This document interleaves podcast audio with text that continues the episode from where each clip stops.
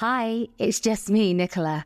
Just before you listen to this episode, I just wanted to say the biggest thank you to every single one of you for listening to these stories each week. You are making my dreams come true. And if you are enjoying them, please, please subscribe and leave a review. It will really help us grow in the podcast world. Enjoy. Hello, everybody, and welcome back to Inspire the podcast with myself, Nicola Wills. Our guest today is a self taught stylist who began his career as a window stylist at Selfridges in London. He quickly began working with magazines and fashion houses before transitioning to celebrity clients.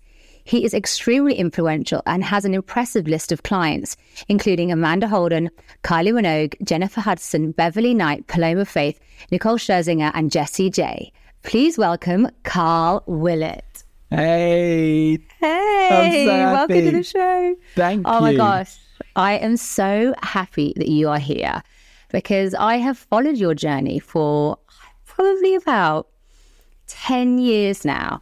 And I have seen the rise and the growth and the transition. And we have tried to do this podcast, haven't we, Karl? Probably like six or seven times tried to record it. Yeah. And every day, every time that we tried to record it, I've got a voice note going, Nicola, I'm so sorry, but um, I've got to go to Amanda Holden's house. She's called me up. another day, hi, Nicola, I'm so sorry.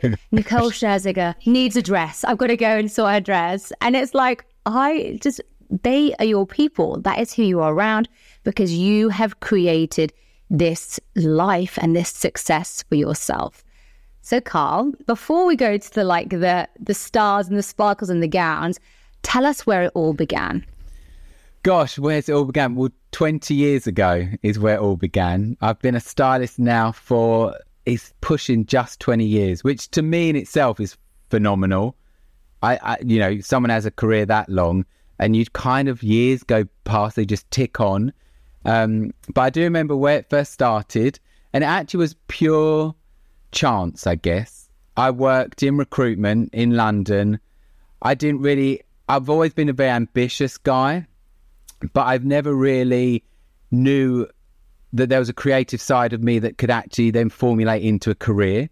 So, you know, I was working in the, the city in recruitment, doing, you know, my nine to five, went out Friday night, partied, Saturday hangover, Sunday hangover. Like that was my life.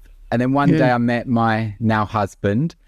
Um, he was a dancer and he sort of just opened my eyes to the fact that actually I could re not retrain but restart again, like press stop and take a leap of faith and try and see what was new out there. I was still 21. So I guess, you know, at 21, I think you're in a place where you are kind of like trying to work out still where you're at, what you want to do in the future. Um, but I had a great job at that point. I managed a hundred temporary, like secretaries each day. They were working for me as temp um, staff. I had a company car, laptop, mobile. Like I had it, what people would say on paper was a perfect job, Yeah. great life. And then I met him, and it just it was a whirlwind moment. I saved two months' salary, and I said to my mum and dad, "Right, I'm leaving. Like I'm just going to hand in my notice. I have zero idea what I'm going to do, but I just want to be something else." And it was I Yeah. knew it would be creative, um, but I literally left with nothing, no idea. I left, sat down, thought about it. I loved um, before I was obviously working in the city, I had a Saturday job and I used to work in a sports shop and I was just an assistant in a sports job, did the tills. Here you go, there's your bag. Thanks so much. But I loved watching the visual merchandisers and I used to help them out. Like I almost became a visual merchandiser without actually having the title or the pay bracket. But I just used to be like, oh, let me do it. I really love it. So I kind of thought, let me explore that back then, for those that would remember, there was a magazine called The Stage. Oh my god, yes. I loved The Stage. I loved the stage. to flick through on the back Yeah. pages, oh, there's a dancer job, a singer job, there's the theatre job, there's. And I never even knew that these jobs existed, but I was just looking because um, Stephen had it, my partner, and I saw, oh, there's a visual merchandiser for Selfridges. They're looking for a part time assistant. And that was in the stage. Yeah. Oh yeah. There weren't many. There was literally that and probably a couple others. But I was just like, let me try my luck.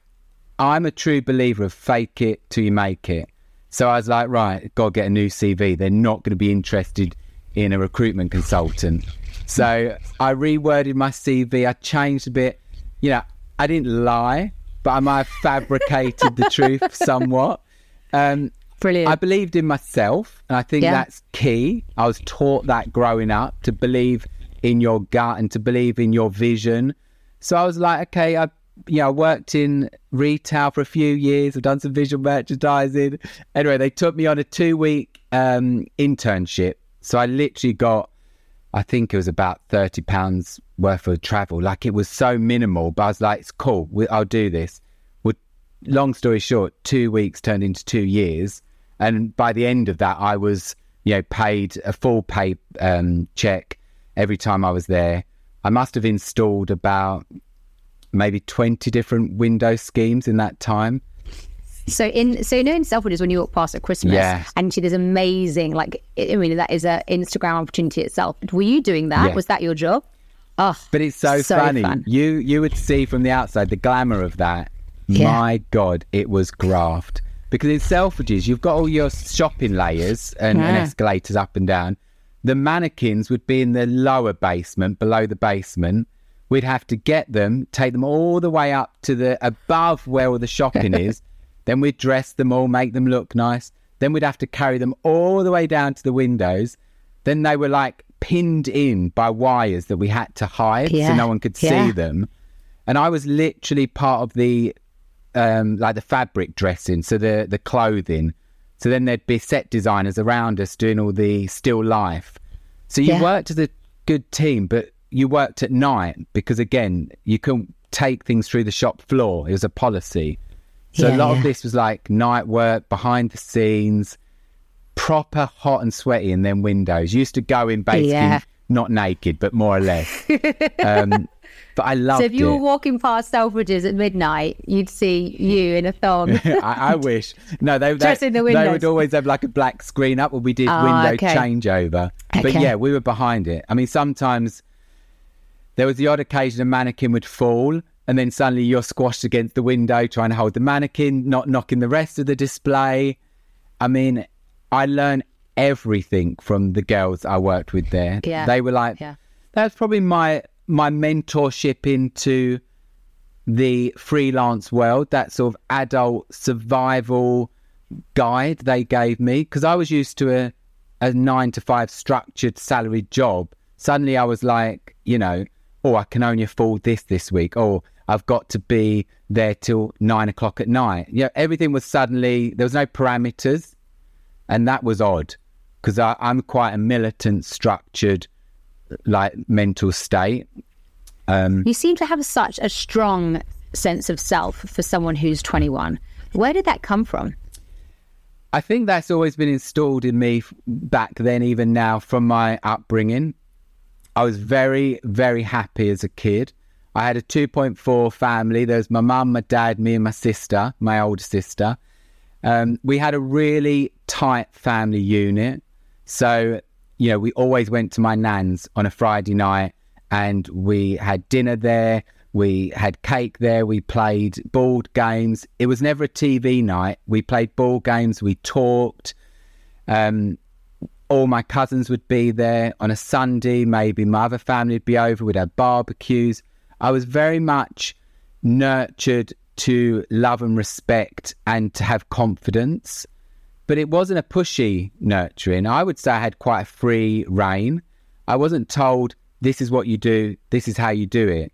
I was just, I suppose, quietly installed with confidence of, you know, in life, you have to go out, work hard to achieve. My dad worked hard. My nan, when she grew up, used to tell me stories of doing three jobs. You know, put the kids to bed, she'd go out and do another cleaning job. I was always surrounded by grafters and people that earned their money. So I think from a young age, I I had the paper round. I had another charity round I did every month. I had a Saturday and Sunday job. I would work in the evenings. I was always taught to go out and earn your money. Yeah. If I needed something, I'd, re- you know, I could ask for it, but I never wanted to. I loved earning pounds. You know, ten pounds was like woohoo. Yeah, I, I, loved yeah. all of that. Um, so I think it was installed in me just from a natural upbringing. Yeah, my confidence wasn't about because I've definitely struggled over the years with physical confidence or mental challenges, but I always felt safe. And I think I was lucky for that. Yeah, I totally and utterly relate to that. You know, like my my background isn't glitz and glamour, but it's it is consistent. Yeah. There was never other, there was no dramas. It just it what to the outside world would look as very plain, very boring. Yeah. But what that gives you as a child is the ability to go, well, I can do whatever I want because whatever happens, my mum and dad and my family are there. You know, I could have Absolutely. And that is absolutely priceless because it's that security to be free. Yeah. And I remember the day that I told my mum that I was going to jump ship and like start a new career. And I was sitting on the worktop in the kitchen at my mum and dad's house. And I was like, you know, I just, I don't know why, but I just want to do this. And, you know, it could work, it might not work. And she just delivers those lines of, you know, have trust in yourself. We will support you. Go and do it. Don't look back. And I've, I think that is what I would do with my kids and my assistants and just people that surround me. I'm, if I wanted to change today, I would. I'd go, right, pause, let me start a new career in construction. Like, I'm not scared of change. It excites me. Yeah. And at that point, were you living in London with Steve? So at that point, well, it was all sort of happened at the same time. Okay. So I met Stephen, and then six months after we met, we moved in together. So fast. Very nice. Yeah, that is fun. But especially being like a gay man in London at 21, like the world is your oyster, basically. Well, within you- within that six months, I actually came out to my family. So actually, oh, okay. pre pre Stephen, I, you know, I I, it wasn't that I feared it. I think for a lot of young gay guys, girls, you know, anyone that feels a bit different, it's not sometimes always the fear of the reaction. It's just how do I start this conversation? It's that really nervous butterfly knot that you're like, it's how do I tell him? It's not that I'm worried to. Obviously, you know, my instinct kicked into my mum would deal with this better than my dad. It made no difference to either, but I don't know. There was something about it I felt more comfortable. Um, and I called my mum upstairs one day, um, and I was sat on my bed. She was. I called her. I was like, "Mum, can you come upstairs? I want to talk to you." And um, she says even now, she was like, "Why don't you just come downstairs? I'm here. You can talk to me." I was like, "No, you got to come upstairs." And she sat on the bed, and I at that point had Stephen's modelling portfolio in front of me because I thought, "How am I going to do this?" And I was like, "Do you know this guy?" and I was like, and I didn't. We, it was almost like we are in unison. Yeah. I said it. She answered it. We sort of knew. As much as the weight was instantly lifted, I was like, "You can tell Dad. you can tell him." Um, Yeah. And I think then it flooded through. Not one person turned around and was like, "Oh, I'm really surprised." I was like, "Great." Especially, yeah, especially by the time you're what, 21. Yeah. You know, you, you can. Did you always know in yourself that, you know, that you were gay, or was that something that you actually you Um, saw Stephen and were like, oh my god, this is a different feeling? I, I know actually it's funny. I I honestly would say I didn't. I had a girlfriend. I had a couple of girlfriends, but I had a long term girlfriend for three years. Hmm. We were she was part of my Saturday job working in the sports shop crew and we had a great life. But you Yeah. know, maybe living in Essex, working in Essex, we were in a bubble. Yeah. It felt right. I didn't necessarily question it until I started working in London. After my Saturday job, I was like, okay, big city, let's go get a career. And that was about 18, 19. And I, I went to London. I think I, my eyes just opened and I started to think deeper. So maybe I would think things when I was younger, but I definitely didn't act on it or feel it was something I was missing. It was more a progression for me. I do believe some people do know from very young, Yeah. But I believe in individuality and I believe everyone's journey is different. Um, mine just came, let's say, a bit later. And maybe that's what made it a bit harder to not come out, but because a lot of people would say they kind of guessed anyway. Yeah. But it was a different journey. Yeah. And where did you meet Stephen? Oh gosh, in a club. I Oh mean, my we're talking yeah. old school days where you go out in a club Saturday night, dressed up, aftershave, Babe, that was the few best. drinks, confidence, get on the dance floor. It was my, I actually, the funny story is it was my ex girlfriend took me out to a gay club. She's like, "Oh, come out, all my friends are there," because she was in musical theatre.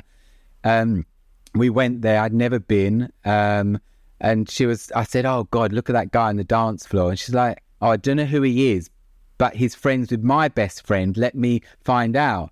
So it's almost surreal because she hooked me up with my now husband. Um, Wow. But it was his 21st birthday. It felt a special moment. But yeah, after it was six months and we moved in. I look back now, I know my journey, I never look back with regret, but was that fast? If would I be pushing my kids into that? Probably not. But you know, it worked for us and and the rest is history, I guess. But it- that is so amazing, and especially that your friends around you, they knew they knew what you needed probably more than you did. They were like you know inviting you Yeah. to the clubs, like to see that this like open your eyes to this different world.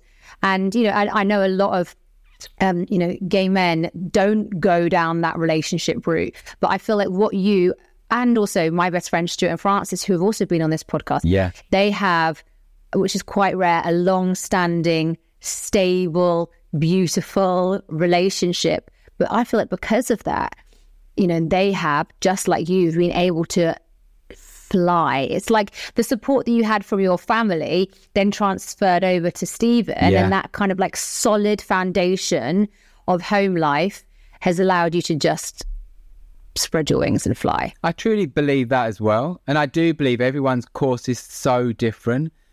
And, you know, even though I'm, I can confidently say, even though I'm a gay man, I never label myself even.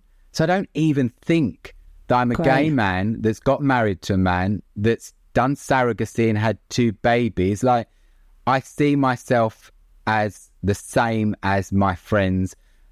You know, I, I understand and see everyone in my world for who they are, of course.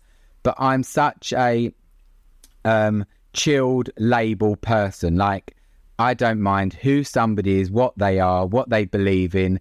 I love, a bit like yourself, I love to find out about people. I love hearing difference in who we are.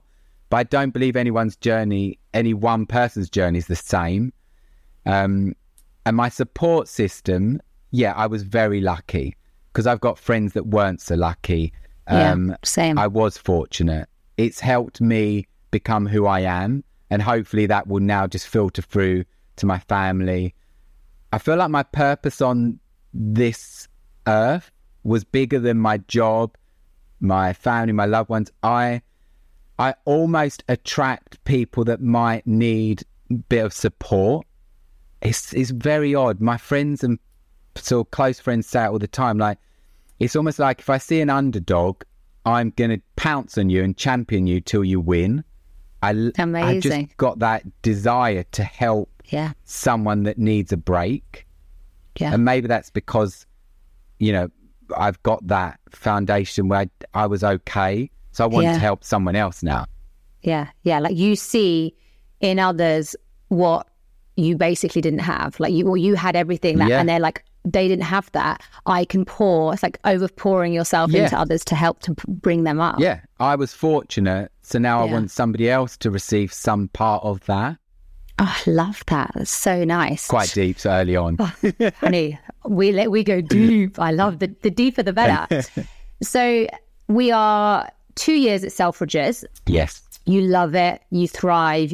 And is it at that point where you're like, okay, this is what I want to do with your with your life? Not really.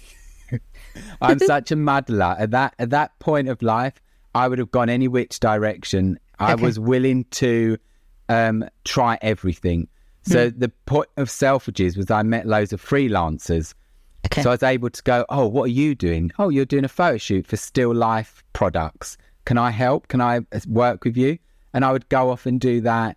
I would go off. One of my friends back then, she did a lot of photo shoots for Getty Images. So, I mean, gosh, I worked with pets, animals, children. We did like a photo shoot in a school with little kids, and the point of it was capturing moments of kids at school with teachers. Um, and for those that don't know, Getty Images is a website where you can literally Google and you can purchase imagery to support your marketing. So it could be any kind of brief we were given. But that day I was like, oh, now I know why they say don't work with young kids. then we did a pets shoot and it was all these pets. I mean, trying to get little kittens to sit in their basket so you could have a nice, cute image was apparently my job. It was hell. but it was such a good sort of way in to go, mm. okay, what do I like? Because this is some people have brilliant careers doing these jobs. I mean, I knew it wasn't for me that somehow I decided celebrity was. Um, but I met a photographer on, God, do you remember MySpace? Yeah. Gosh, that sounds yep. so old, don't I? Very, I know. I love MySpace back then. but I met a photographer. I loved his work. He's called Joseph Sinclair, who's like an insane photographer.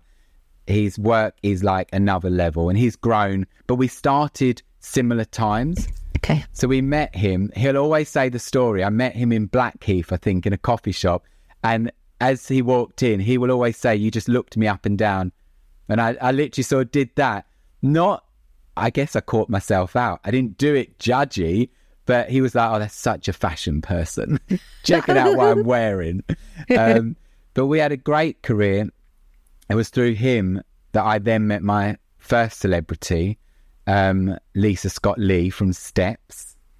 Um, and back then I was like, oh my God, like starstruck. And, yeah, of course. You know, the first thing I ever do was a photo shoot. She was on, I want to say she was doing dancing on ice. So the point of the photo shoot was lingerie, swimwear, you know, less is more. And I was like, cool, let's uh, do this. I didn't have a clue what I was doing. I was absolutely a fish out of water. I blagged my way. Yeah, yeah, I'm a stylist. I didn't know about PRs. I didn't know how to loan clothes. I literally went to a shop, bought some stuff, looked at some fashion grads, got some stuff sent in, um, winged it, completely winged it. Smile, charm, believe in yourself, you'll get through it. That's my mentality. Um, and then I guess from there, it slowly progressed. I worked and did quite a lot of the gay magazines, like shoots for Attitude, for Gay Times. There were some other magazines around at that time, and it was sort of male models in swimwear and underwear. You know, great. It, it was it was a good eye opener, but I was like, it wasn't for me. I needed yeah. more than that. That wasn't yeah, styling. more than just like a pair of pants. Like that's yeah. not really styling. No. yeah. Um, just for people that don't yeah. know, what is PR? so, like so PR in my terms I'm talking about um, PR offices are the public relation offices in fashion.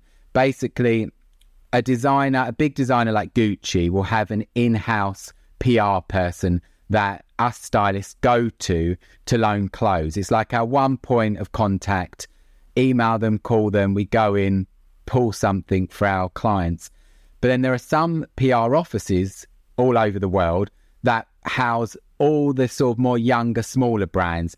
So they could have something like 20 different brands in their showroom, and I would go in and pick from all of those brands. So back in the day, I didn't even realize they existed. I, yeah. I don't know what I thought people did, you know. Um, so you just went out buying stuff, basically. I bought stuff. I I did. I definitely did approach graduates, the people that were in the same world as me, just trying to start out. I was like, "Oh, loan to me, loan to me," but it was only sw- swimwear and lingerie. but you know, you learn as you grow, I guess. And also, how were you like meeting, you know, celebrities like Lisa Scott Lee? How, as your personality type, were you were you cool with that? Were you a little bit starstruck? What? How did you kind of cope? Um, I think I was more. I don't. I'd never really been starstruck, but I was absolutely. I mean, my mum would kill me for saying it, but I was absolutely shitting myself. Like you might want to bleep that out. But I was absolutely No, love it. I I was just so nervous and anxious because to me, I put a celebrity way above my bracket. Um, obviously, you fast learn that celebrities are still humans. They have the same problems. They do the same things as you. So it sort of simmered down. You know, maybe not with her, but when I started to then work with other celebrities, I learned just chill out. But I used to get quite a lot of anxiety. I guess worried of the outcome, worried that I was good enough because I still felt a bit blaggy. I knew my windows displays, I knew my still life, but I didn't necessarily know how to tackle a human being that would actually criticize the clothes I was about to give them. Yeah. Mannequins don't Or- talk back. Yeah, exactly. Or I don't know if this is still around now, but do you remember Heat magazine? Like Yeah. the worst dressed celebrity. yeah. Like that, you know, I remember thinking, you know, as a stylist or whoever, like that's the worst place to be, right? That I remember when I first worked. I guess when I was building my brand and building my name, and I started working with Kimberly Wyatt from the Pussycat Dolls. That was my next sort of, uh, and that's when I thought I'd made it. I knew at that point it was my first turning point. Um, and I was working then. I soon met Paloma Faith, and I I got put absolutely in the "What Were You Thinking" columns. And I remember the first couple of times, Oh, no. I literally thought my career was over. Yeah. I, li- I think course. you read that and you think the world has read it. Yeah. Obviously, of course. Obviously, I know it goes out to enough people, but I do believe in that saying, you know, yesterday's chip paper, uh, tomorrow's chip paper. Sorry, got that wrong. But it is, I think it's damaging in, quietly inside. It is damaging because you've put blood, sweat, and tears into an outfit that's so quick somebody can go, oh, that's awful. Why did you put that hat with those shoes? Why did you put that bag with that coat? And even though you could think it was the best thing, and I always stood by this moral of if my clients are happy, I'm cool. So you can keep posting that. I'm okay. As long as I remember one client used to say to me, as long as they're talking about us, we're okay. And I kind of like that because, as well, in media in particular, those articles was one person's opinion. You know, how important is that in life, really? Yeah, absolutely. And now obviously we have Instagram, like everything is so quick. You don't have to wait till next week. It's like there, we're seeing the outfit. And so, for example, how did you even get introduced to um, Kimberly Wyatt? Like that's, you know, she is a massive celebrity, especially back then, like the height of the Pussycat Dolls. Yeah. How did that kind of come about? Well, she was coming over to the UK to do some solo pieces of work. I believe at that point working with producers and like maybe some TV opportunities. And a friend of mine who was a choreographer was working with her, and he. I, I think that's the golden ticket to this industry is connections, communication, contacts. I don't believe at that stage I was the best stylist by far. I was a rookie working it out, but I I knew people and I was always flexible. I was always open. I was always willing. So I think people saw that drive in me and knew that they could trust me. So this guy was just like, you know, I've got Kimberly Wyatt coming in. Um, would you be up for working with her? And I was like, uh, of course. When? Um, and I think it, the relationship grew really fast. You know, I I was obviously a fan growing up of the Pussycat Dolls, and Oh, I, I remember. same. Oh, right. Spice God, Girls, just- Pussycat Dolls, you same. name it. I just was like, that was literally my dream. I mean, I'm loving my life right now, but that would have been the ultimate. Uh, being a pussycat doll would have been, I could have died. God to heaven, I'd have been happy. You, I could see you actually as a pussycat doll. How about that? Oh, yeah. um, look, actually, funny stories. When I was so when I was trialing what I'm going to do whilst I was at Selfridges, I did a course at the London College of Fashion, which was a weekend course because I could only afford to do one day a week because I had to work, and it was a Saturday, and I think it was for about six weeks. It was only like six sessions, but it was based on fashion styling in the industry. And I was just like, let me see what it can do. Um, dipped into my savings for that one. And uh, on my mood board was the Pussycat Dolls. We had to create a mood board of what would be us as a style. Who would it Ah, be? okay. It was the Pussycat Dolls, Gwen Stefani. It was these really cool, you know, flamboyant, sexy style icons. Um, so when I got then the opportunity, which was probably only a year or so after that, I was like, oh my god, I've all my dreams have come true. I'm done. I'm finished. Yeah. I'm, I'm in. I'm made. I'm Yeah. in. they've accepted me.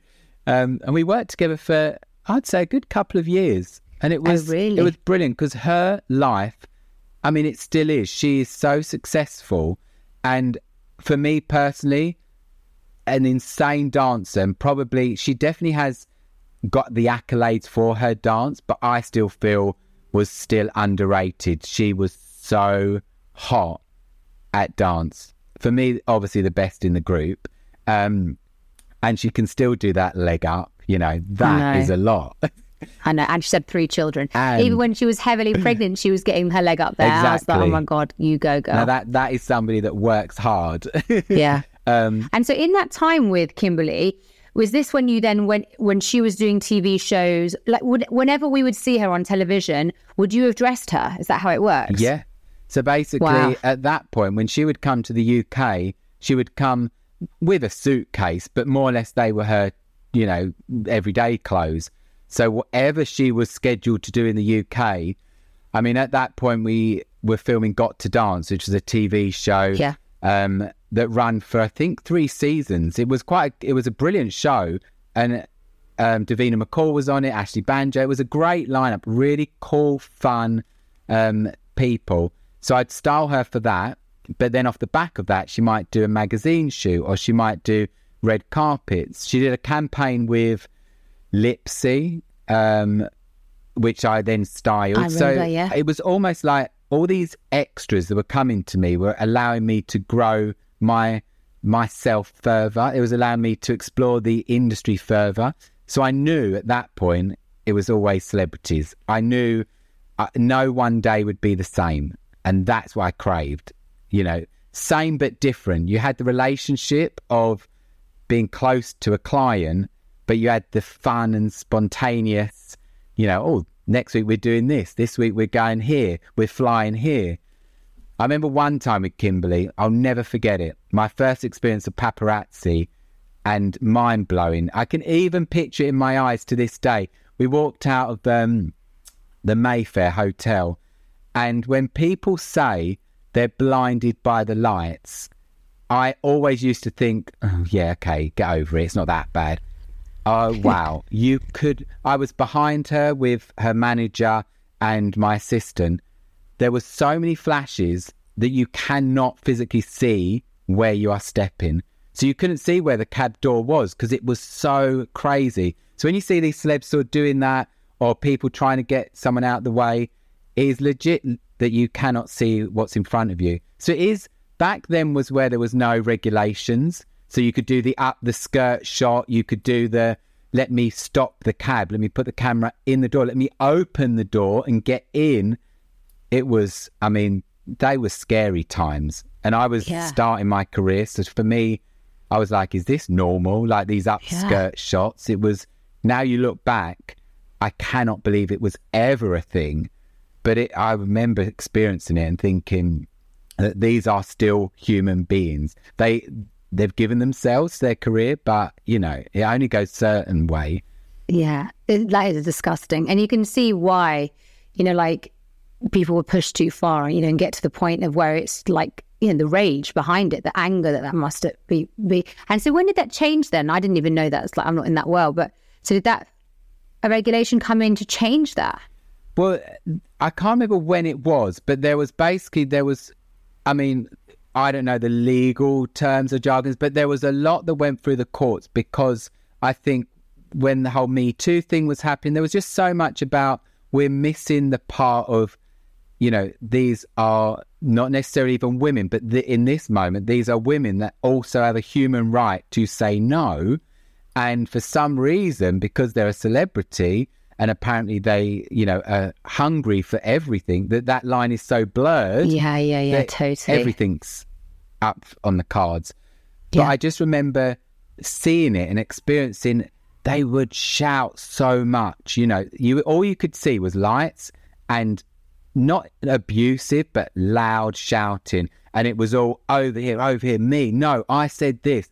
So I can understand how it would feel threatening for anyone. But, you know, I'm glad that that's changed. Back then, a picture, you got the right picture, you could have earned tens, tens of hundreds of thousands. So there was, you saw why people were doing it because they were allowed to sell pictures that much. Like there was almost this real negative um, It's like hierarchy. toxic. Yeah, yeah, yeah. You can. I remember. I remember London at that time Yeah. when you know the Mayfair Hotel was literally you just Yeah, the place. You know, you, were- you it was the place to be, wasn't it? Like I'd go there and hang out in the, in the cocktail bar, thinking, "Oh, I hope someone spots me." It's crazy, isn't it? it, it was crazy, but and you did that have did that have a big effect on Kimberly? Can you remember? Or was she just used to it? I think she's a. I mean, excuse the pun, but she's a cool cat. You know, she. Yeah. She's a very powerful, strong-minded woman. She's very confident. So I think she one knew herself well enough that she knew um, she's experienced enough already. She was a worldwide star. Probably London maybe was small fish compared to going certain other places, paparazzi wise. But you know, she never asked for it. It came with the job. So I think there was an understanding there of yeah, I understand it, but don't push me too far. And I feel like that's the case with any of my clients. You know, that was on the cusp of where reality stars were becoming something, like right Okay. at the beginning, where they, you know, first did Big Brother or Shipwrecked, you know, those sort of shows were coming out and reality stars were becoming, you know, those mini celebs. And I think it was more, I guess, uh, it's hard it's hard to say because I don't know, but it felt like they those when you come out of reality, you almost need that exposure. yeah, you you you want it. Yeah, Des- you, yeah. you kind of need it to grow your brand and to sustain it. Whereas when you've got this product, you're a singer, you're a dancer, you know, it's part and parcel of the job, but you don't necessarily crave that Yeah, at all. yeah, yeah, yeah, totally. It's more alien.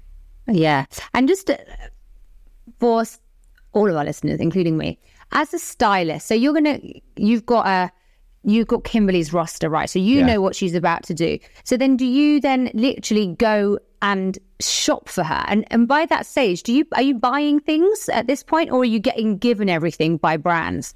Um, that's so interesting you say because actually, no, everything would have been given. There's a certain, there are levels of celebrity where you know sometimes it takes a moment for brands to buy into you. So you might be buying the odd thing, or you might be loaning from, let's say, lesser brands, uh, start out brands, just to show that you are a fashion person. You know, it, it's a process. Whereas when you're international, it's 90% a given that there's enough brands that are going to loan to you um, straight off. So with Kimberly, everything was loaned. She was so experimental with fashion that it was exciting for me. Yeah. Um, and at the same time, funnily enough, I was going into a PR office, one of my friends, um, and they had they were one that had various, you know, different um, brands, and I was chatting away to my friend. She was only one of the assistants at that point, and I was like, "Oh, I'm, you know, I'm looking for more clients now. I really like what I'm doing. I don't know what how to obtain anyone else." And she was like, "Oh, have you ever heard of Paloma Faith?" She was in the studio the other day. She might be looking for a stylist. She's really cool. I think you'd love her. And we sort of connected. I was like, okay, who is Paloma Faith? And I Googled her and I was like, oh, this girl, she's a bit of me. Yeah. Um, and I lit, this is another one of those fake it till you make it moments. And I don't mind saying this blatantly, but I Googled her and I was like, okay, she's worn this person, that person, that person. I'm to, I found out her management. I wrote them an email and I was like, I have access to all these brands because I was like, I know she loves them. I also have access to all these brands. And I was like, yeah, give me a shot. Let me trial something. Let me do a mini shoot. Let's just see if we get on. I'd love to work with her. I was very confident. Um, whether they would accept that, take that, I had no idea. But I did get an email back saying, "Oh, you look right for us. You know, let's chat." And then that was mine and Paloma's beginning, and Yeah. we worked together for ten years. Amazing. But I was always drawn to these, and still to this day, powerful women, strong women, confident women. Um, I don't want to say eccentric because I hate that word. It reminds me of like old and, and like crazy. But you know, somebody that is experimental.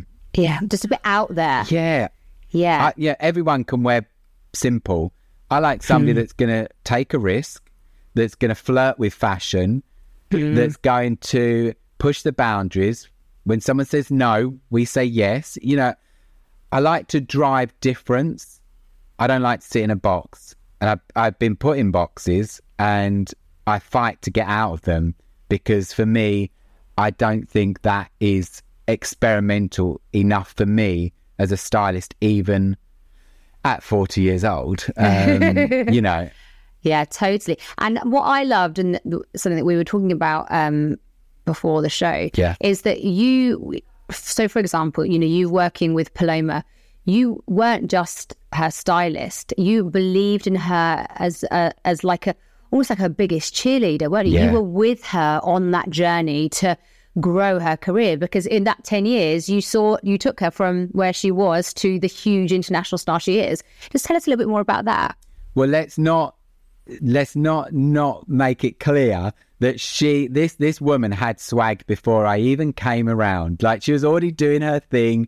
She was already, you know, coming of age with her music and, and everything. And I guess what I then brought to the table was how we can differentiate her look and evolve her brand awareness. So let's say when I started, she was a big burlesque girl. So, you know, she loved burlesque, she loved vintage, and that was so new to me. I was all about big designers and, you know, young designers. So it was almost like a marrying of two creative minds and how would this work? And some of our most iconic work was when it just exploded together. Yeah. Her album covers, you know, she'd have all she'd always have an idea. So with Paloma, across her whole career, she has been the driving force. Extremely Amazing. independent and extremely determined and aware. I think then all that enables me to do is go, right, how do I sprinkle the dust around this and really enhance it more? You know, she'd give me a brief and then I'd run with it. If she wanted a big gold dress, I got her a huge gold dress. If she wanted a real sexy mermaid gown, I got her a ridiculous one. We turned up to a Dolce & Gabbana show in Milan and I remember at the time we were there with Poppy Delevingne and some other celebs. And at that, even at that point, I was a bit naive and I was just a bit like, cool, who are you? Oh, hi, Poppy. Like it was, I wasn't starstruck by models, by anyone. Um, but we put her in this huge vintage Dolce gown. It was a fishtail, gorgeous, long patent opera length gloves, a patent Philip Treacy hat. We went full designer, full on. I remember when she walked onto the runway to get her seat, people were just like, who is that? yeah And that was how we carved our fashion career together because people knew that if Paloma was turning up, she was turning up and she was going to make a moment and she would bring you the press and she would, you know, be her authentic self, but she wasn't ever going to be something you could predetermined. So love that I, I definitely would say I've traveled the world with her. I've loved, I loved every minute. You know, we went to Tokyo, Milan, we went all over Europe. It was an experience that I would say I cherish. I would continuously love to travel. Not always does my job allow it now because a lot of my clients are UK or European based. But you know, when you go to trips and you're fully looked after, it's it's a it's an amazing, humble pinch me moment. Yeah. It's like you're actually living the life of, a celebrity, but actually not being the celebrity Yeah. because you get to see everything and have that experience, but without the the worry that you've got to do the show or that you've got to show up. Yeah. You're in, oh, amazing. But then, do you know the funny thing you said? That is so true. But then I wonder sometimes if I'm more worried than they are because I don't want to miss the point on anything I deliver. So if we're doing a photo shoot, I want that outfit pristine and I'm going to panic until it's taken the photo. Red carpets, I am literally going, okay, that dress zip better stay together. That hemline better stay up. Those diamonds better stay in the ear.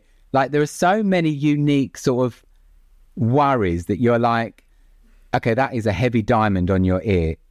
We've we've taped it like we have all these tricks, stylists. We tape extra tape where you wouldn't believe it existed, just to oh my make god! sure Tell me, tell me. stay the same. Well, w- one funny time, actually, it's funny now. It wasn't funny then. Um, we were doing a TV show, and it was with Paloma, and um, literally maybe ten minutes before we were due to go on air, um, the back of the zip at the back of the dress, just from the middle, started going, and then before you knew it, completely came apart. So the zip just broke, and it was Gone, live yeah. TV. So me and my assistant were like, quick thread. And Adele just started sewing from the bottom. I was just holding it together because we needed the tension because we wanted it to be skin tight. We were in the toilet, producers at the door. Come on, we need you now. We need you now. Paloma like, I'm chilled, guys. It'll be fine. You just keep going. The anxiety levels are through the roof. All then you're thinking. So she gets on stage, completely sewn up the back. Let's not reveal that. Don't turn around. And you're just sitting there the whole time going, please stay together. Please stay together. Because when it's live, it's yeah, scary. yeah. And this, I mean, it all sounds so amazing and so exciting. And have you ever ever had any moment where you haven't enjoyed it, or you have been so stressed that you're like, this is not worth it? Yeah, many. I think people have this preconceived idea that fashion, even though it's a cliche to say, is all fun, glam, glitz, and you know, designer. And actually, the that's ten percent of our job. And when it happens, it's great. But like the negatives are all the behind the scenes stuff. It's so I go slightly off tangent, but I'll get back. The the hardest part of our job is everything that happens before the achieving nowadays, the bar is set so high that what we used to do five years ago, even, we have to do twice as hard now because the world has changed so much. Um, I find demands are really hard now because you you obviously have multiple clients that you have to maintain, keep happy, you know, at the same level. Like I I treat all my clients equal, let's say, like they deserve me. I never send an assistant to do a job unless I pre-organized it with a client or it's very black and white. Like I believe that my clients book me, so therefore I'm going to turn up. And if that means I have to minimalize my client list, I will always. Um, yeah, I went on a tangent there. I forgot. So I was say, asking you what was what's like a hard bit about your job, or that you just don't really like, or that's made you just want to quit. Um, I think the the the hardest part of the job is the mental stress Yeah. because sometimes you can work so hard and still not get that result.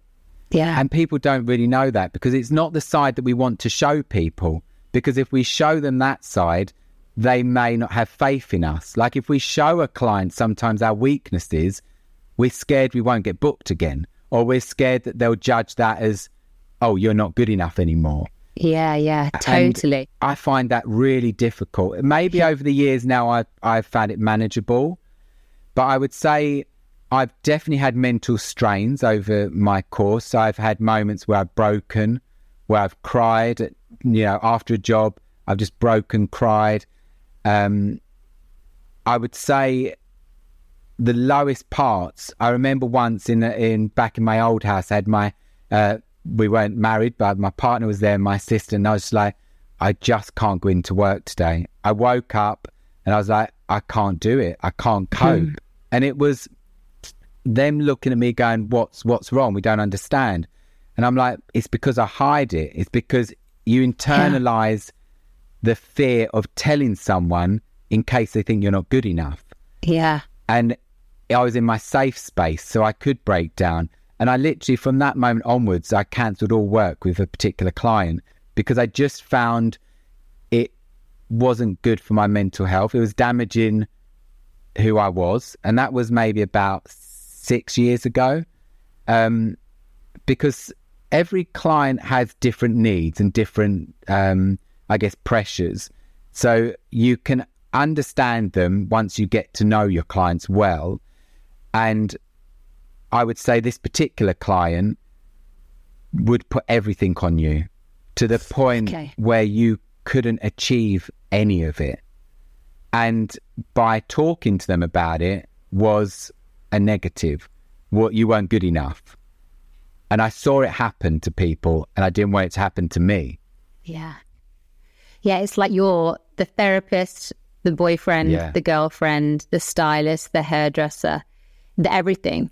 Yeah. And I totally get, I can really see that in that industry, you can't show any vulnerability because that would be weakness, Yeah. you know, because it, you know, it's it's fashion. You've got to be there. Like you're like you're like the, the guy that comes and makes everything perfect and then you leave. So to have every, any kind of like, oh God, I'm just not having a very good day today. It's like, ill, get him out of my Yeah. space. Yeah. And also, I feel like one thing I've learned with clients, not necessarily even celebrities, but clients, is pressures are so high for them. You also don't want to burden them because they're already got their own things that are challenging to keep them where they want to be. So I feel like it's sometimes this real, you know, uh, vicious cycle of if we were maybe all just open, then we would be more happy, we'd be more calm. Sometimes we've all got these inner anxieties of, oh my God, I've just said yes to that and it's impossible. I can't do it. But I can't say no because if I say no, I'm going to get in trouble. Or if I say no, I might not work tomorrow. I don't necessarily believe that anymore. But Yeah. I've I had a good probably three year block in my career midway where I literally didn't know if I wanted to do it anymore. I didn't know if I could mentally do it anymore. And I was exploring what would I be though? If I wasn't a stylist, I don't know what I'd be anymore. Um, And was that really linked to kind of that one experience with that one person that then kind of tarnished that for you? Um, I guess so. I guess at that point, nothing was good enough. So it didn't matter if I did the best job in the world, it was still not enough. And I was receiving that all the time. And it was something, you know, that um, that wasn't necessarily their fault. And I do believe that. I know that. I actually know that it was the pressures of this industry and it was my my feelings it wasn't necessarily somebody else wouldn't have felt that or gone through that. But at that point i was insecure about myself. So i didn't have the confidence in myself to be like that's cool. They're just having a bad day. That's cool. I know i did a good job. They're just you know they they, they need more. Yeah. And how then did you switch that? How did you give yourself confidence to know that they're just venting and it's not actually personal? Um, I, I actually think my support group of friends and family, I, I didn't learn that through my job. I learned that through, you know, bawling it to your partner or to your mum and then reminding you that life is bigger and this is purely a moment and this is Yeah. purely just part of what you do. And I do believe in life, if we always think we can just do that, we're crazy. You know, life is full of road humps and it is a roller coaster. And I think once you learn about yourself, how to combat those highs and lows, yeah. then you are able to cope with any drama. Anything. Yeah. And nowadays, I don't, yeah, I can laugh things off. I can, I'm so Mr. Chilled. Most people that know me would be like, you're so chilled, you're so relaxed all the time. Like, we're all stressed, pulling our hair out. And I'm just like, because I've, I've learned that it's going to get me nowhere. And I've learned that actually sometimes you've got to take a step back and look from the outside because we're so in the moment all the time. We're so quick. We've got And you just feel like that is the most important Yeah. thing in the world. Yeah. When you just zoom out, you're like, oh my God, it doesn't, it doesn't even matter. No one actually cares. And it's so funny. Every single job I still do to me is the biggest thing in the world. Yeah. So even saying all of that, I look at a job and then I'm I'm all in it, and then next day I'm working another job with another client, and I'm like, oh, it's that's gone now, and it's like, but it was my everything. You know, we're prepping for um, Britain's Got Talent at the moment, the finals looks with Amanda Holden, and it's my everything. It's consuming my whole brain. It's like gowns, gowns, mini dresses, jumpsuits, you know, embellished, neons. Oh, yeah, it's it's a full on, and I'll be at work consumed. I'll go home on Google. I'll be on social media. I'm constantly switched on. When it's a big job, Yeah. any job, but when it's a big job, my husband is saying, put your phone down. My parents are saying, put your phone down. But I'm like, I can't because I love what I do. I don't do it nowadays because I'm pressured. I do it because I'm immersed. Like, I want to be perfection, I guess is true. But I also understand that we don't know what perfection is. And one person's opinion of it is very different to someone else's. Um, however, saying all of that, an interesting point, I think, being a stylist, I always know, and I always say to people, when that gown walks in the door, I know when it's the one. Um, Amazing. Yeah. Recently, I did the job, the King's Coronation with Nicole Scherzinger, and I always knew that was the gown. And sh- And did she? And so, how did that like just talk us through? Because we all have seen that, you know, that gown. And as she did a reel, didn't you, of all the different ones? But did does she get to try them all on and have a decision herself, or is it you have a little look, but you always know that she's going to have that one? Well, she's, I mean, she, again, very confident. She knows what she wants, a, a strong minded female. And that's why I'm drawn to them always Yeah. in life. Um, she knew that the look, the, the image, the final fantasy that she wanted to create. So she gave me that brief. I ran away with it. But she, that was her top three. One of her top three is that gown. Um, but there was others that she loved, and I remember, however, whatever reason we got to me going, no, please, I think this is the one. Royal blue is the color, the coronation, you know, the king, everything. And then when she wore it after the performance, she literally texted me and was like, "That was your gown. You knew that was right, and it worked." So Oh my god, how amazing! And also your phone book. Oh, Nicole Scherzinger just text me. I mean, uh, like that's like dreams. It is interesting actually Yeah. because I sometimes think, yeah, your my phone book is full of Yeah, various, you know, yeah, well-known people and their their details. But I'm such a I've learned through my career that I can only do this job being as confidential as I am. yeah, So anybody that gives me, you know, all their details, it's so confidential to me. And so many times people ask me, "Oh, what are they really like?" Oh, but can't you tell us? And I'm just like, that's suicide. That's suicide of my career and suicide of who I am. Yeah. Like, you know, I love my clients. I only sort of work with people that I um, adore and that I believe in and that I feel safe with and I feel Yeah. excited about. Um, I'm at a point in my career where I guess I can pick and choose. So, do you turn people down now? Yeah. that sounds ruthless. No. Or, like, but I, I guess But I the get it, simple yeah. answer is, is yeah. So I absolutely do. At this stage in my career, I think I got to a place where I understood turning down clients isn't a negative. It's not a bad thing. Um, I don't ever want to have a client list that is unmanageable, where I, I'm spread so thin that I can't really do the job that my clients need. So I guess I become a niche within myself. So, and also I believe, whilst my style aesthetic is very vast, I love styling different kinds of characters. Yeah. I also don't want to spread that to the point where, again, I can't, with my team, achieve the level that certain people need. Also, saying that I don't like my roster to be too similar, where, you know, I'm double layering some of the looks. Yeah. Yeah. I like, yeah. if you look at my roster of girls, it's very eclectic and it's because I know how to dress them individually. There are some stylists where they have a signature, so they, they their clients look quite familiar. I don't really like that way of working because I like to keep fresh, and for me, I like difference.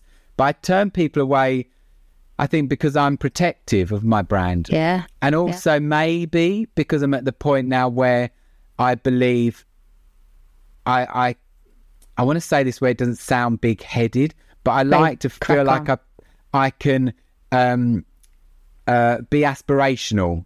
Like, oh my god, Yeah. you're working with Karl Willett. Or, oh my god, I would love not not only because my years of experience and how I treat clients and how I nurture clients, I don't want to be obtainable to everyone. But that doesn't mean someone starting out, like I said earlier, I'll put a punt on anyone new in the industry. You don't have to have even got a following. If I like your vibe and attitude, I'm there. You know. Love, love that. Who of all the people that you have styled, Yeah. have you ever had like so far? Do you feel, oh my god, that is the biggest person that I've been with so far? Um, I don't know if big's the answer because my dream is always to style.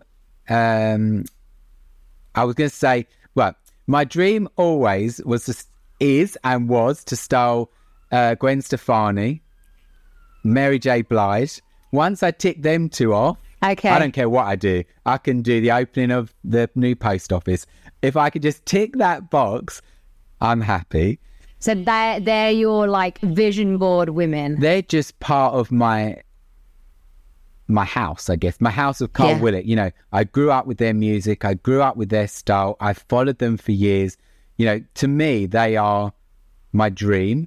But you know, Yeah. I've worked with international people. I've worked with, you know, people that I would say are bucket list tick boxes. Mm. But I strangely, my honest answer is I treat everyone the same. So I don't really Yeah. feel like, you know, when I work with the likes of Jennifer Hudson, she's like insane superstar for me. But I wouldn't treat her any different to Yeah. any one of my clients because actually I'm not drawn to success or I'm not drawn to how many followers you have or how big you are. I'm genuinely drawn to the person Yeah. and the vibe. And there's definitely through the women that you have and still do style, Yeah. there is definitely a theme of like that kind of boss babe Yeah. queen I attitude, love that isn't boss there? babe. boss they're like they you look at them you know amanda holden paloma faith nicole scherzinger um you know all of these women jennifer hudson they have they know who they are they believe Yeah. in themselves they've achieved success and yes of course you know they are talented in their own thing but it's so much more than that Absolutely. and that that energy oh god i mean this gives i can look this yeah that is. is what I love. I just love that, and, and that's why we're drawn to each other because we both see that, and and and and but also I can just like you can. I can meet someone who doesn't really know who they are or what they're doing, but they've got that queen energy somewhere Yeah. within them, and you just love to draw it out of them and like help them rise to see their full potential. But the women that you work with, they know their full potential, and, that that's is the key. difference. I, yeah. I always look at myself as I'm there to enhance something that is already working and living. I love to take someone from a level and then enhance that. You know, I'm not I'm not really a good stylist just to take on to wade in the same water. If you want me and I want to work with you, it's because I see that there's still a journey to go. So I'm that sort of stylist that I'll look at somebody and be like, I love this, but I want to show you this. This, And that's love it. kind of how I push out of comfort zones. I, I believe fashion is fun. I don't take it seriously. That's a good point, you know. I don't believe in trends. I I use them and work with them, but I believe in dressing the person. So I believe in body type, I believe in skin tone, I believe in culture, I believe in enhancing what the what the client is as opposed to oh the runway says do this it won't work Yeah. on you but let's do it anyway Yeah, yeah, yeah. And that's when they that's when you see these people walking the red carpet looking un, not like they're in their own skin because Yeah. they're not wearing clothes that are suitable to their body type. It doesn't look For example. I'm like five foot two, you know, curvy. I can't wear some like drop waist hanging off me thing because I would just look ridiculous, you know. And that's what I love. Like you dressed women as women, Yeah. don't you? You really did. You learn that? Like, did you learn all about? Is that part of styling, like the contours and the body shape and what's this? Like, is I that right? totally did learn actually all about body shape and what suits bodies and what you know how to work. You know, like you said, if you're short, I know how to take that skirt length to the right place, the heel height to the right place, the invisibleness to enhance your leg length. Suddenly, you are five foot nine, ten. not through surgery, but through visuals. Like, I understand, but I learnt it through, like, I'm also a firm believer of you learn on the job. So I'm somebody that if I take on an assistant, I'll throw you in the deep end. There's no, oh, let's be comfortable and learn the ropes theoretically. At school, I was always, I loved making things. I loved using my hands, visual. I was artistic. Um, I wasn't very good. I wasn't really a theory type person. I wasn't good with books. I was good with learning on the spot. So throw me something and let me try. So I, I was like that with fashion. So I, you know, I've dressed women from a size six up to a size 24 and no woman's the same. Um, and I need to dress women of that spectrum to understand difference and change. You know, I don't fear anything. If a new client comes to me out of my regular zone, I'm like, brilliant. Now we've got brilliant. something new to learn. Yeah. And I'm always learning. I don't feel like in styling it stops because the world keeps changing and uh, you know body awareness keeps changing and sustainability keeps changing that you almost you're constantly trying to you know understand what's next and and see it before it happens yeah have you really noticed that with the kind of the shift in how women see themselves you know back in the back in the day, it was like if you were not thin, you there was no opportunity for you to even be successful or be seen. Yeah. And it, it, sounds crazy to even say that now. Yeah. You know, whereas now it's like we are everyone is celebrated at every size. Has that affected your styling? Have you seen that in a positive way? Well, that's that's the interesting thing because I always styled like that anyway. So for me, I'm always a bit like, or I always was like, well, come on, guys, you need to like speed up now. I'm there already. I never saw, I had clients that were out of the sample size from day dot.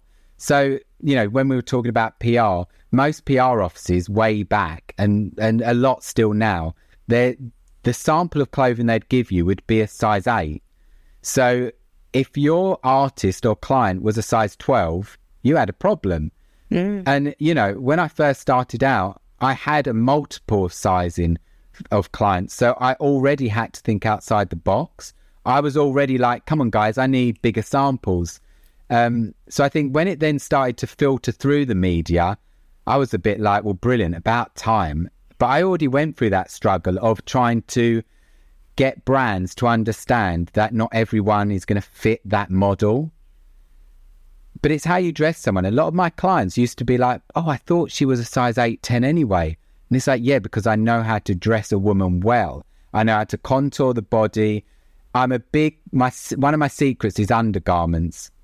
Most stylists are on board with that, but not all. You know, it doesn't matter if you're a size six to a size twenty-four. Your undergarment is the foundation of what those clothes are going to look like on you. You know. And do you mean like a Kim Kardashian suck your waist in, lift your bum up kind of contraption. I mean, I love Kim, but obviously that's the extreme version. But yeah, it's like yeah. a good support underwear.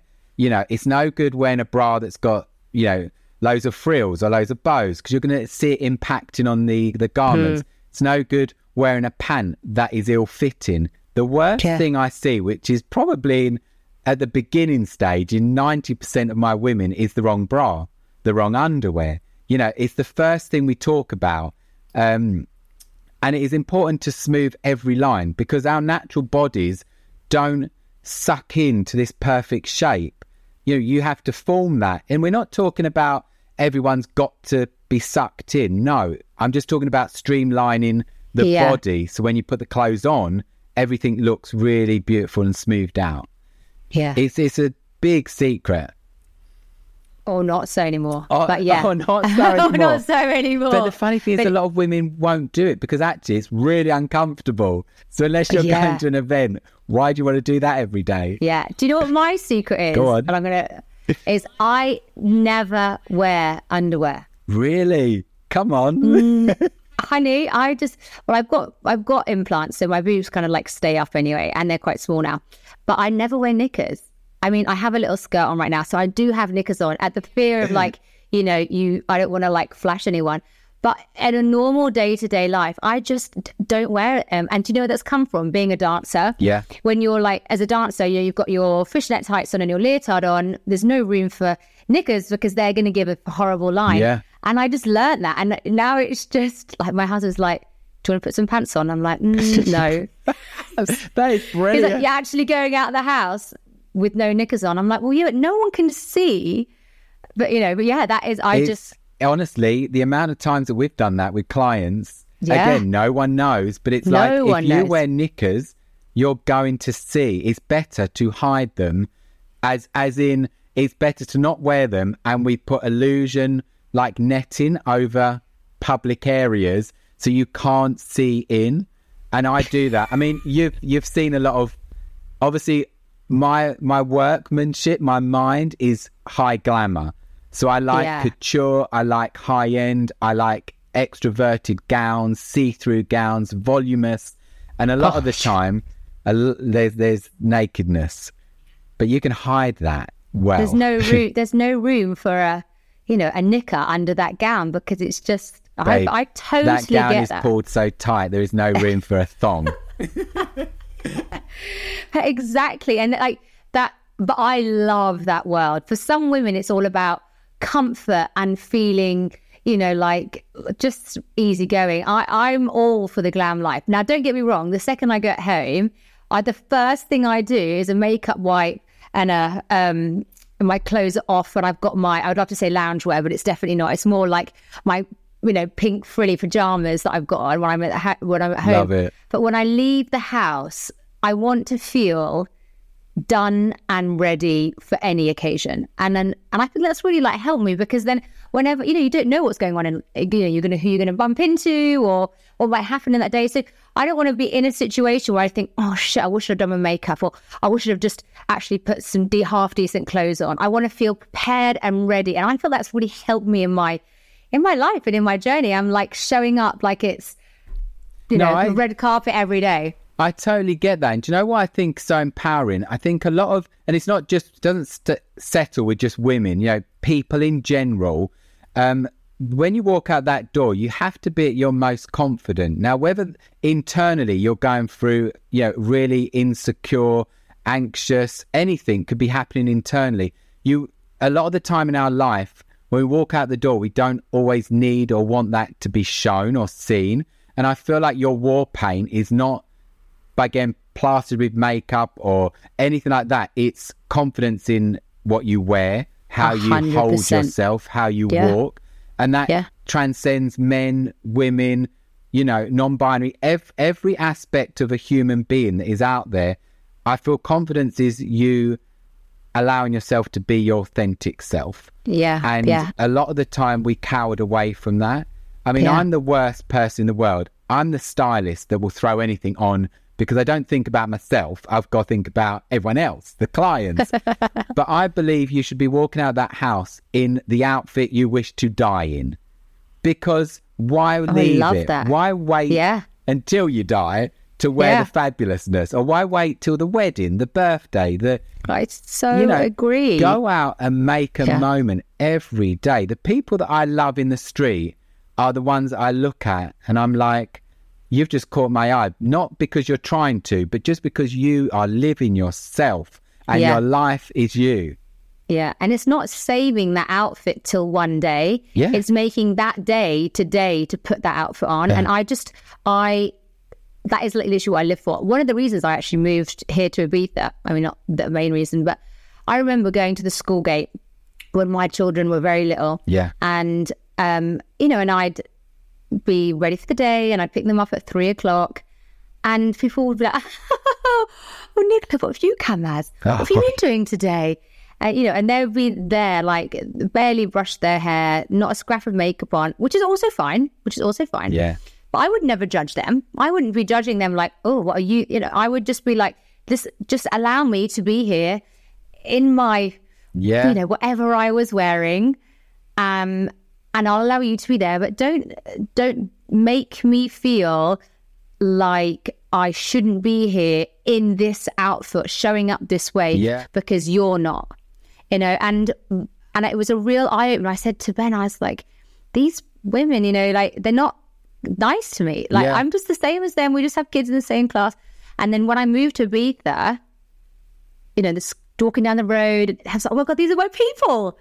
You know, they've, they've, got, they've got an outfit on that they just you can see that they're like they've chosen it. It's what they love to wear, and they're wearing it every single day.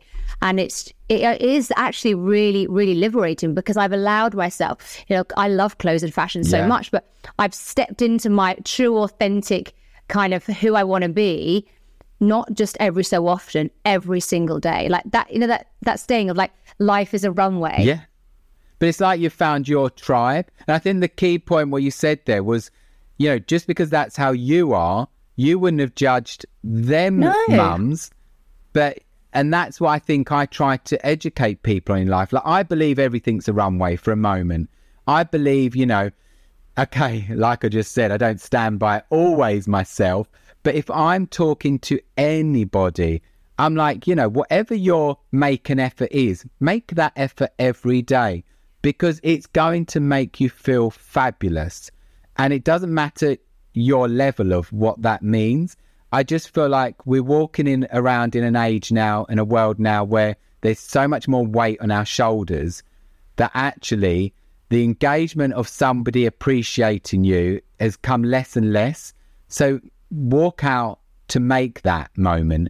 And trust me, I see it received all the time. My my best thing are the the you know the little old ladies that walk around town full glam. You know, Oh my god, that will be me. that they rocked way back in the you know 50s and i'm like yes they, they believe in waking up and making an impression for themselves they're not doing it for us youngsters but they're doing it because they have pride and i feel like that's the little bit that was lost through lockdown actually that this loungewear living has been taken on by all of us, even myself. I'd sooner be comfy now. I've got fabulous shoes I never wear because, you know, I'd be more comfy in a, a trainer. But I love seeing people walking around that are authentically glam. Not because it's for everyone, but because for me, that's where I get all my inspiration from. Looking at, I'm a big people watcher. I could sit in a shopping market and just literally watch people, and I get inspiration from every kind of person. Absolutely. Same here. And just, you know, we've covered your career and I know, you know, you've got, you've got, you're flying in every angle in, in that aspect. And, you know, it just, these people that are waiting in the wings to be with you, I know they are, that you're, you're visionable people. But just let's cover your, your home life. So Yeah. you are actually a dad to two I gorgeous am. little boys, River and Rocco. Um, talk to me how that, you know, because that in itself is a whole journey. You know, you brought you brought them into this world via surrogacy. Um, when you're building your career as a stylist, and that's taking up every single hour of the day, talk to me how you then became and the decision to become dads, and what what the, how's that impacted your life? Well, I think uh, myself and my partner knew from a young age that we wanted to be like even before each other, we would have known we wanted to be dads. Um, I remember thinking way back when I was sort of early to mid twenties, I was like, "But how am I going to do that? I'm gay." And even though surrogacy was still a thing, I just thought I'll never be able to afford it. I'll never know how to do it. Where do you start? It's too much. Just give, you know, don't think about it and me and Stephen talked about it for more or less the first couple of years. But when would it be right? We kind of wanted our careers. Um, it was funny actually because a lot of my friends even now are like, "Oh, but I don't know if it's right for me yet." And I'm like, "Trust me, it'll never be right for you. You just got to do it in life. Just live and do the things you want to do." And it took us a good five and a half to six years to actually, from signing up to a surrogacy agency to our boys being delivered. So Wow, we'd known- five years, yeah, and that was just our journey. And if we'd known it was going to take that long, we would have started earlier. Because, you know, we had this mentality of we want to be young dads, we want our kids to, you know, have grandkids and we're still young and fresh and not broken bones and old. Um, but, it, you know, I had them, let's say, later in my life. Um, it was the hardest journey, the hardest job because we got so many knockbacks. We did it all for an agency, and it's a whole story in itself. Um, we went through five different surrogates the the journey to begin with actually was quite good. It was quite seamless. You sign up. You know, first of all, we explored the globe. You know, should we do it in America? Should we do it here? Should we do it there? But sadly, the first thing is for gay couples, a lot of the world is a no go zone. So they'll do IVF and, and surrogacy for uh, opposite sex couples, but not gay couples. Then you look at America and it's like pricey as hell. You're talking hundreds of thousands and you can hand pick exactly what you like. You know, it's genetics on a level for me, but we still looked at it because I believe you need to do your research.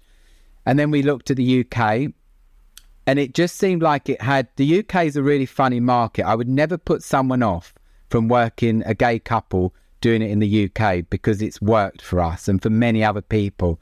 But there's a loophole that scares everyone, which is there's a sort of a six week cooling off period where a surrogate could decide to, you know, hold on to your child, or you could decide to not want your child. And it's it's sort of something that makes no human sense to me. However, it's sort of there. Um, so there's lots of let me just say, if anyone that was doing it, read your contracts, understand and find your comfortable space. But our journey, we signed all up, we paid our money to the agency. You know, they searched for the egg donor. Um, yeah, it was hard because you can't see much on an egg donor in the UK. It's just like a, oh, so you don't know your egg donor? Well, we do. this is very strange. We you get sort of an, an A4 sheet of paper with just a few facts yeah. Um, but our egg donor for us was actually going to be our surrogate. And unfortunately, she couldn't end up being our surrogate, but she was like, Have you found your egg donor? This was like on a one to one chat with us. And we were like, No. And she was like, Well, I'll do that for you. I'd love to do it for you. And literally, we were like, Yes, because you're everything. um, and it felt right for us. We kind of had our tick box list. I mean, this is like a sweet shop when you do surrogacy, it's like, what do you want your child to look like? How, what characteristics? How tall? How this? It's it actually you overthink the system. You overthink it. Um, but she became our our egg donor. But then our surrogacy search was hard. It took about three and a half years, and we had four people let us down.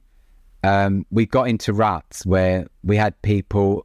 We had one I mean, what we thought was a lovely young lady. She signed up and we paid her some initial money to come and meet us for travel and for childcare of her own kids. And then she just ghosted us and she just disappeared. And we lost that money. We we got to a point probably three and a half years in, near near the end where we then found ourselves, where we just stopped talking about it. We got to a point where we were just like, let's just stop because it's not good mentally. We really struggled actually because we thought we'd had this dream and we were used to not getting the things we want, but we're both quite strong minded and driven. So we were used to going, yeah, of course we can achieve that. We can obtain that. Nothing's out of our reach. But suddenly the one thing that was the most important was out of our reach. And I remember nights where we literally wouldn't speak to each other because the pressure was so high that we then almost lost. There was we were losing a bit of love because it became a chore. And I remember thinking, we if we don't stop now, we will have troubles in our relationship. Um, I don't really know how we started up again, but we did, and we found the best couple, the best surrogate ever. She lived all the way down in Exeter, and we were all the way up in, you know, um, at that point we were still in southeast London, um, and she was like the salt of the earth. She was somebody that I would never meet in life. And she was then became somebody that gave me the greatest gift in life. Uh, we went for a cycle. We, we did all the meetings. We were fully connected. Um, but we were polar opposites. And I don't mind saying that because I think it's really important. Like her, her family and sort of my family and my lifestyle were complete opposites. And it was such a beautiful romance of how you can meet someone from a different part of life and you can still have something so strong related related to each other. Um, she had her own kids. She already was a surrogate. We sort of agreed at the beginning that you know, we just wanted our baby and then, you know, we didn't need to keep in contact. We didn't want a mum figure. Yeah. And that was fine with her. But it was funny as the journey went on, we were like, how naive of us. Like, why would we want you to not be in our life further? You've just given us like the best gift. So we sort of were like, no, we want to stay in touch. We want to, you know, send you pictures. We want you to have Christmas cards. Let's, she's part of a journey. She's part of them, even though she's not part of our kids. Like, I, I believe uh, both me and my husband, they'll know everything. They'll be have the transparency of this was our journey. This was the egg donor. This was who incubated you for so long. You know, their story is important. I do not want my kids growing up with missing gaps. Yeah. You know, Yeah. Especially if they'll get questioned and everything at school. They want to feel fully Yeah. like proud and own their journey. we sometimes catch them saying they're three nearly. We sometimes catch them saying, "Oh, like because they'll watch something like um, Peppa Pig, and there's a mummy and daddy, and they'll be like, "Oh, that's mummy. That's the mummy cow." And I'll be like, it could be the daddy cow as well. It could be a daddy and papa cow. like you find yourself going, okay, cool. You've taken to mummy and daddy life really well. But I, I just want them to have the power and the comfort in their journey. I mean, they are loved beyond. And to sort of go back a few steps, when we went through the surrogacy journey and, you know, we tried first and we had a failed pregnancy, it was a knock again because we did it over Zoom and, and our surrogate did a pregnancy test and it was like, we were literally like, we are pregnant. Like, this is done deal. And then nobody sort of warns you that what if it doesn't happen? Yeah. And we all just sort of looked at each other and we were like, okay, bye then. And then me and Stephen had to go off to work. And it was almost like, this is really traumatic, yet we've got to carry on. Yeah. Um, that took us a good few months to then get back in the swing of, okay, we'll try Yeah. again. But at that point, we were like, well, let's put two embryos in because we can't risk it happening again in our heads.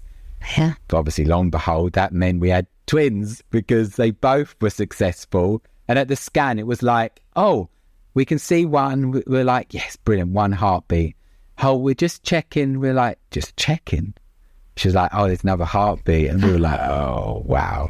This- I mean, how magical was that though? And look, could you- was there any part of you that thought, oh, they probably will be twins? Or were you just like, just be grateful that one st- sticks? Well, randomly, when you in- do the insemination, they warned us. Now, you could have one child, you might have twins.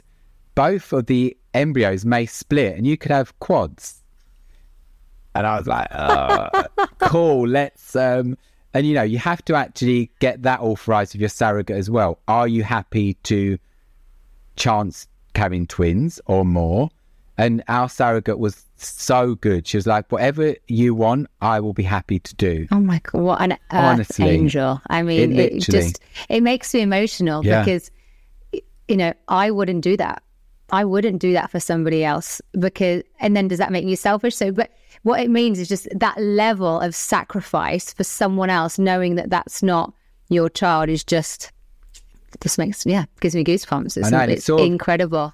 it makes me a little emotional because I remember that like our journey never stopped there. It kind of got a little bit worse before they were born. At 19 weeks, there was a rupture in one of the um, sacs. And we were more or less told. I remember going to the scan by myself with my mum because Stephen couldn't make it. And it was just supposed to be a routine scan. And th- obviously, our surrogate was like, you know, I've been bleeding a bit. And we were like, okay, cool, let's just keep calm, find out. And they sort of let us know that the, the levels had dropped and there was this rupture. And there was a high chance that you'll miscarriage both um, or it'd be a stillborn. You would definitely lose one. We were more or less literally told in black and white. Oh You're going to lose that one, and you might lose. There's a, there was an eighty percent chance you'll lose the other one as well as a byproduct of what was happening. And I remember looking at my mum, and I was so shocked. And I was a bit like, "Okay, keep it together," because like Yeah. you yeah. know, Stephen's not here. This is like such big news at this part, 19 weeks in, when we are literally thinking we are clean sailing. And then this nurse said, and she was so nice, she was like, There's a chance that you're going to be fine and you've got to hold on to that. She's like, he may have said that to you. Maybe he's trying to prepare you, but you know, you hold in. It will be fine. And I remember thinking, I don't know if I believe that, but what do you do? Um, and my mum sort of, yeah, we had an emotional moment right at the end when we left, and I did go out thinking, I don't know if I could ever do this again if we if this didn't work. And then we went, so then we had to have scans every week. Um, and by the miracle of God and by the prayers of all of us, our little baby sat on the hull for the duration of the pregnancy. And that is what stopped the miscarriage and stopped the death of our kids. Our little baby boy sat on the hull, and that's literally oh. what they oh. said. Yep, you're fine again. You're, the levels weren't rising, liquid levels, but they were like the hole's not got bigger, and your baby seems to just be put stand put. And it was literally a miracle. I Amazing. at that point, you know what I did? I gave up everything that was a luxury to me. So I gave up all the foods that I enjoyed, all the drinks I enjoyed. Um, it was during lockdown. I worked out every day and I prayed every night. And I sort of said to myself, I will forsake everything I love. It sort of makes me a little bit emotional because I'm like, I'll give out away everything that is important to me or that I love to make sure that I give them the chance that they can be born. And I remember thinking, this is so stupid. This isn't going to work. Like, this isn't enough.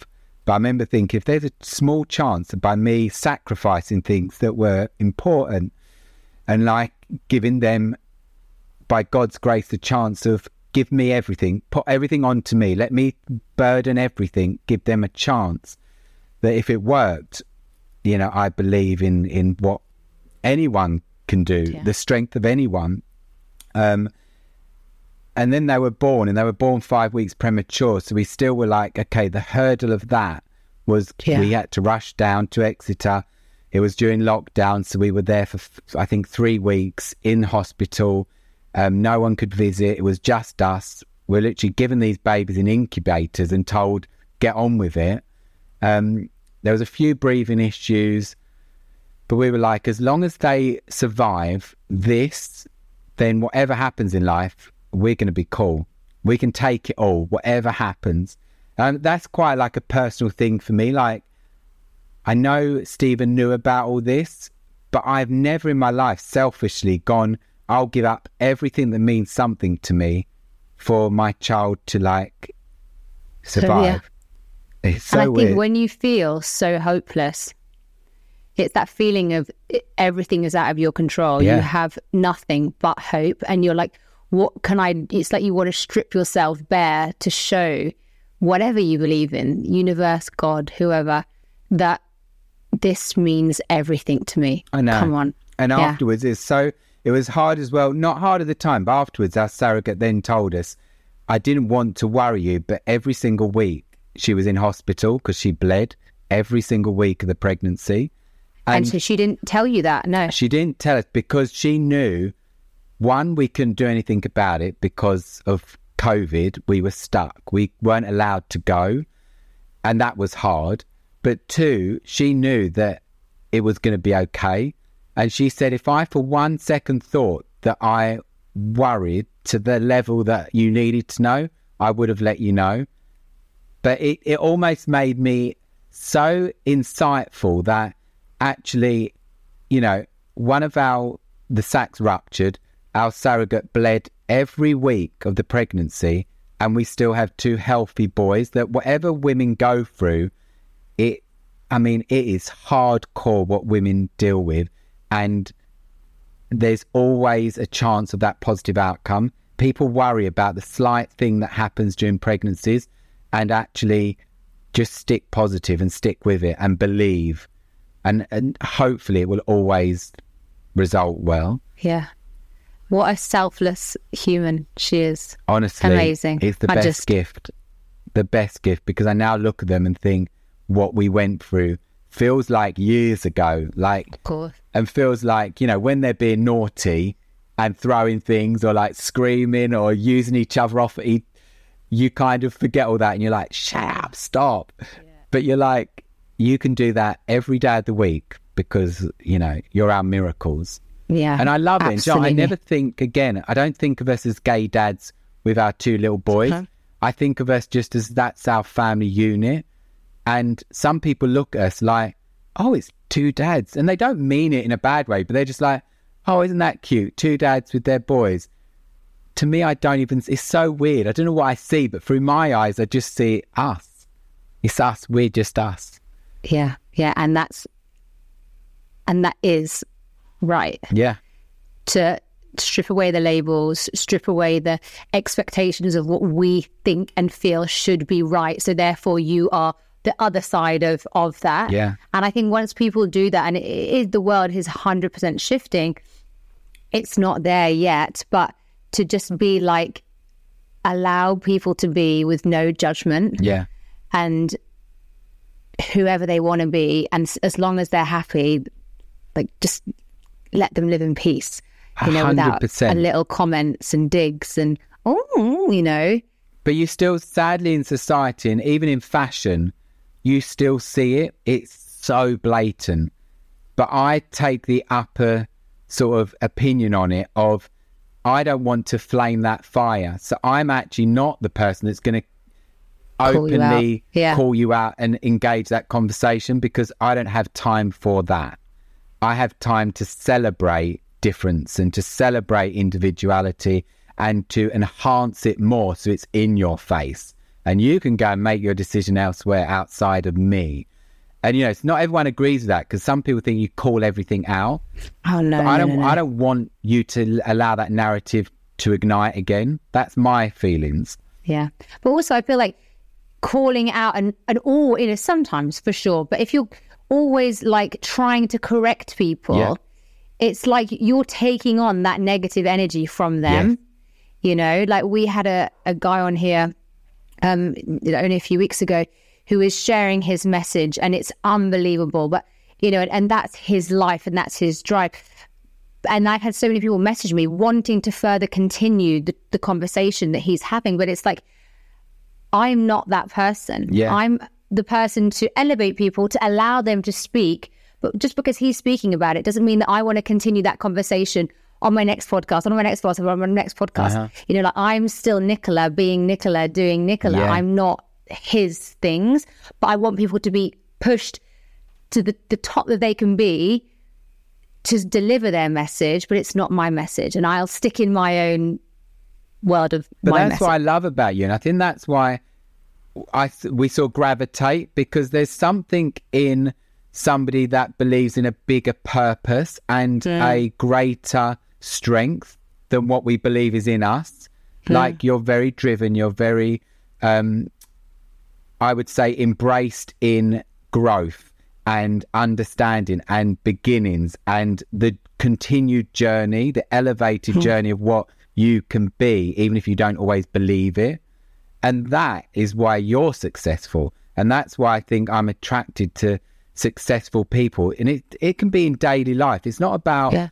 status in, you Or know, money. Yeah, no, yeah. nothing to do with that. It's just somebody that, even if they're at the bottom of what they deem is, you know, going on for them right now, they dr- they have drive, they have the want and desire to be better and Yeah. to achieve and to be role models. I think in life we have to be role models for the younger generation because they're growing up in a very confused world right now. And I sort of, it's a weird thing because I look at my kids and I'm like, what? I want my kids, but what have we brought them into? Like when we're gone, what on earth are they going to deal with?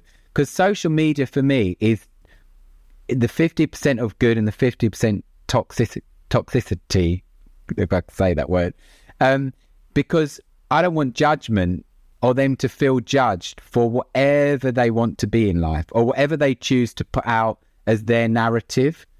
And that goes for like young kids in my world. They're so colourful, they're so Yeah. eclectic, and whatever they choose to be, like I sort of say to my younger family members, like, you know, you don't have to decide who you are, what you are right now. You don't have to make decisions in life that you're going to need to make when you're 20, 25. Live, like live, travel, live, embrace culture, learn about people, and don't stay small in your box because I think that's what social media can do sometimes.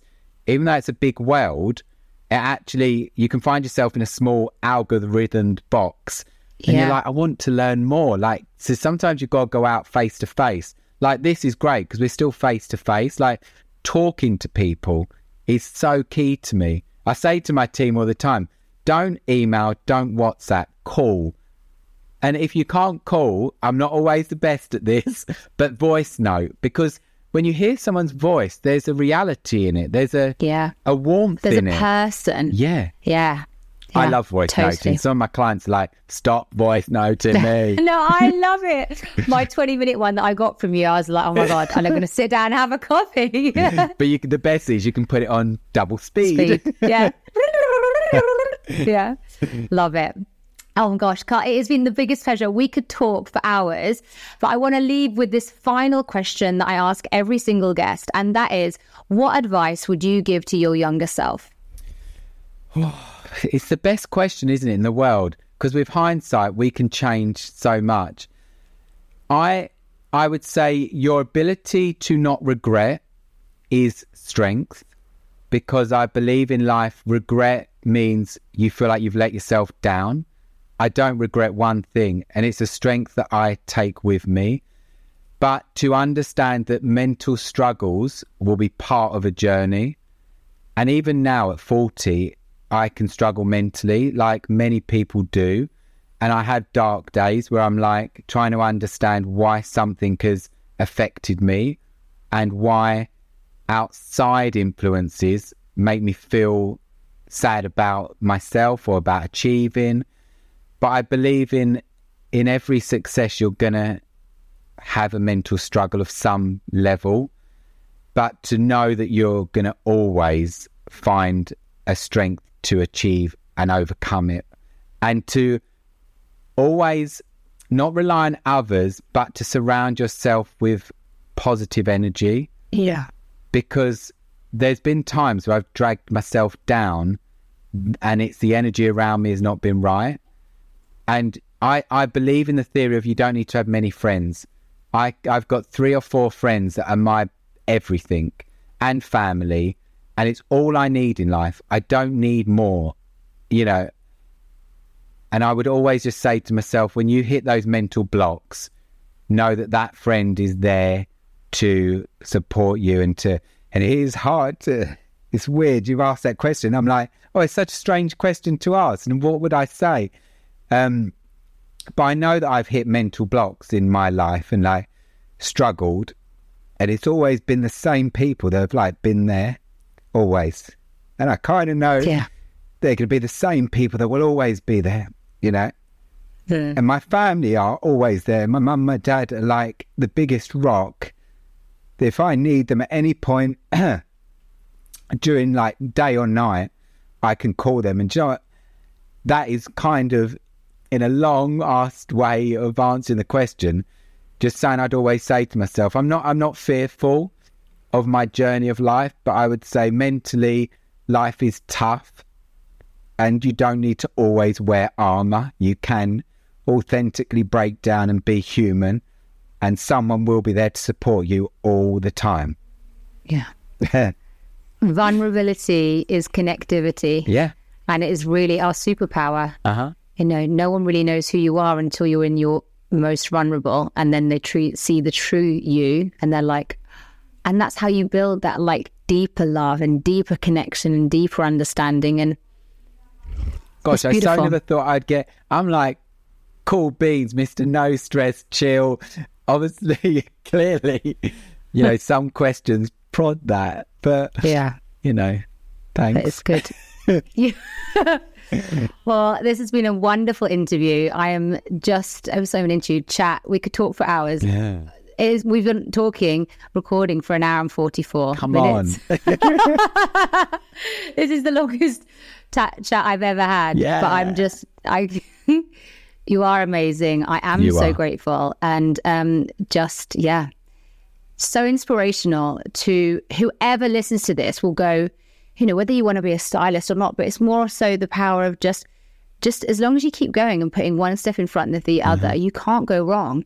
And you're going to find people and circumstances are going to happen to you. They're going to lead you on those journeys and listen to them. Does it feel right? Does that, and, and your journey in life, in a personal life and your business life Yeah. has really shown that. Um, thank you. and take a risk. That's Yeah. what I'd say. That's my lasting point. In life, take a risk. You've got one chance. Risk it all. It's, Yeah. it's life. yeah. Don't look back. You're the best. Thank you so much. Thank you.